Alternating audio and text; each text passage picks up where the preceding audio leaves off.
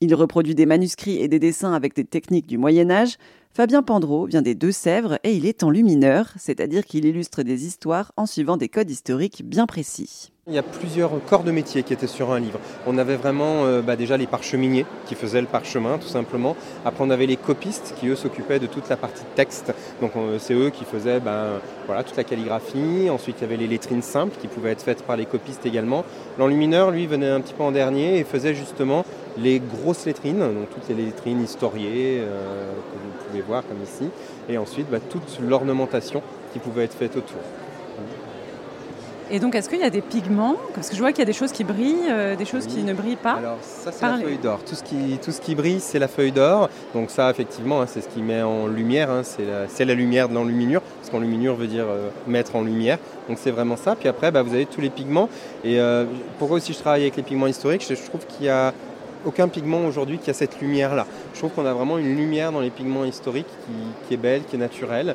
on a des pigments végétaux, on a des pigments minéraux, Bon, on aussi des pigments de synthèse, mais euh, un bel éclat, une belle lumière, une belle matière également. Mais où est-ce que vous trouvez ces pigments médiévaux Tous ces pigments, euh, moi je me fournis principalement. Alors il y en a certains que, je fais moi-même, que je ramasse moi-même, comme l'éther, euh, des fois des coquilles d'œufs, des sarments de vigne qu'on peut récupérer, faire sécher, brûler pour en extraire le noir. Donc euh, voilà, il y en a certains que je fais moi-même. Sinon après, je me fournis en Allemagne. Il y a un fabricant de, pigments qui est spécialisé, qui s'appelle Kremer, et qui est vraiment spécialisé dans plein de pigments, dont des pigments historiques tous ces pigments, vu qu'ils sont très anciens, euh, sont à base de végétaux Alors pas que, non, non. Vous avez des pigments végétaux, vous avez des pigments minéraux comme le lapis lazuli, la malachite, etc.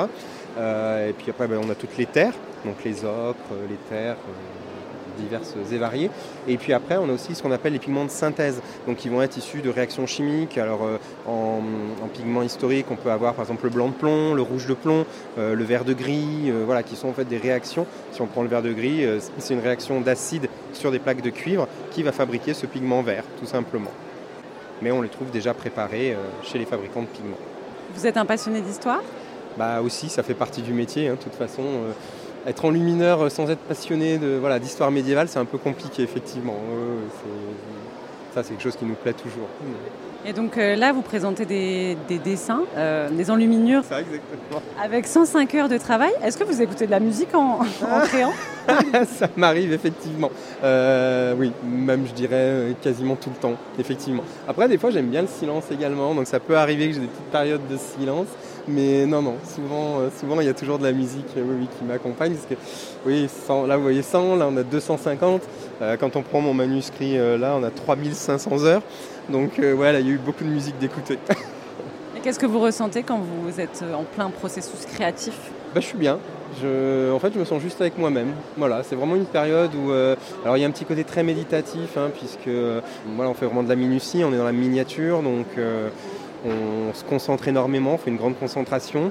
Du coup, euh, on pense plus à rien d'autre, on est vraiment dans son œuvre. Et du coup, on sent, bah, moi je me sens pleinement avec moi-même. Je suis bien, je suis à ma place. Et vous avez suivi une formation dans oui. Oui, tout à fait. Il existe une, alors une seule école hein, en Europe qui décerne un titre d'enlumineur.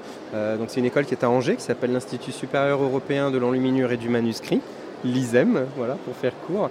Et euh, c'est à cette école que voilà, pendant deux ans, j'ai suivi une formation et où j'ai appris euh, toutes les techniques, que ce soit de dessin, de peinture, d'utilisation des pigments, de dorure, de calligraphie et d'histoire également.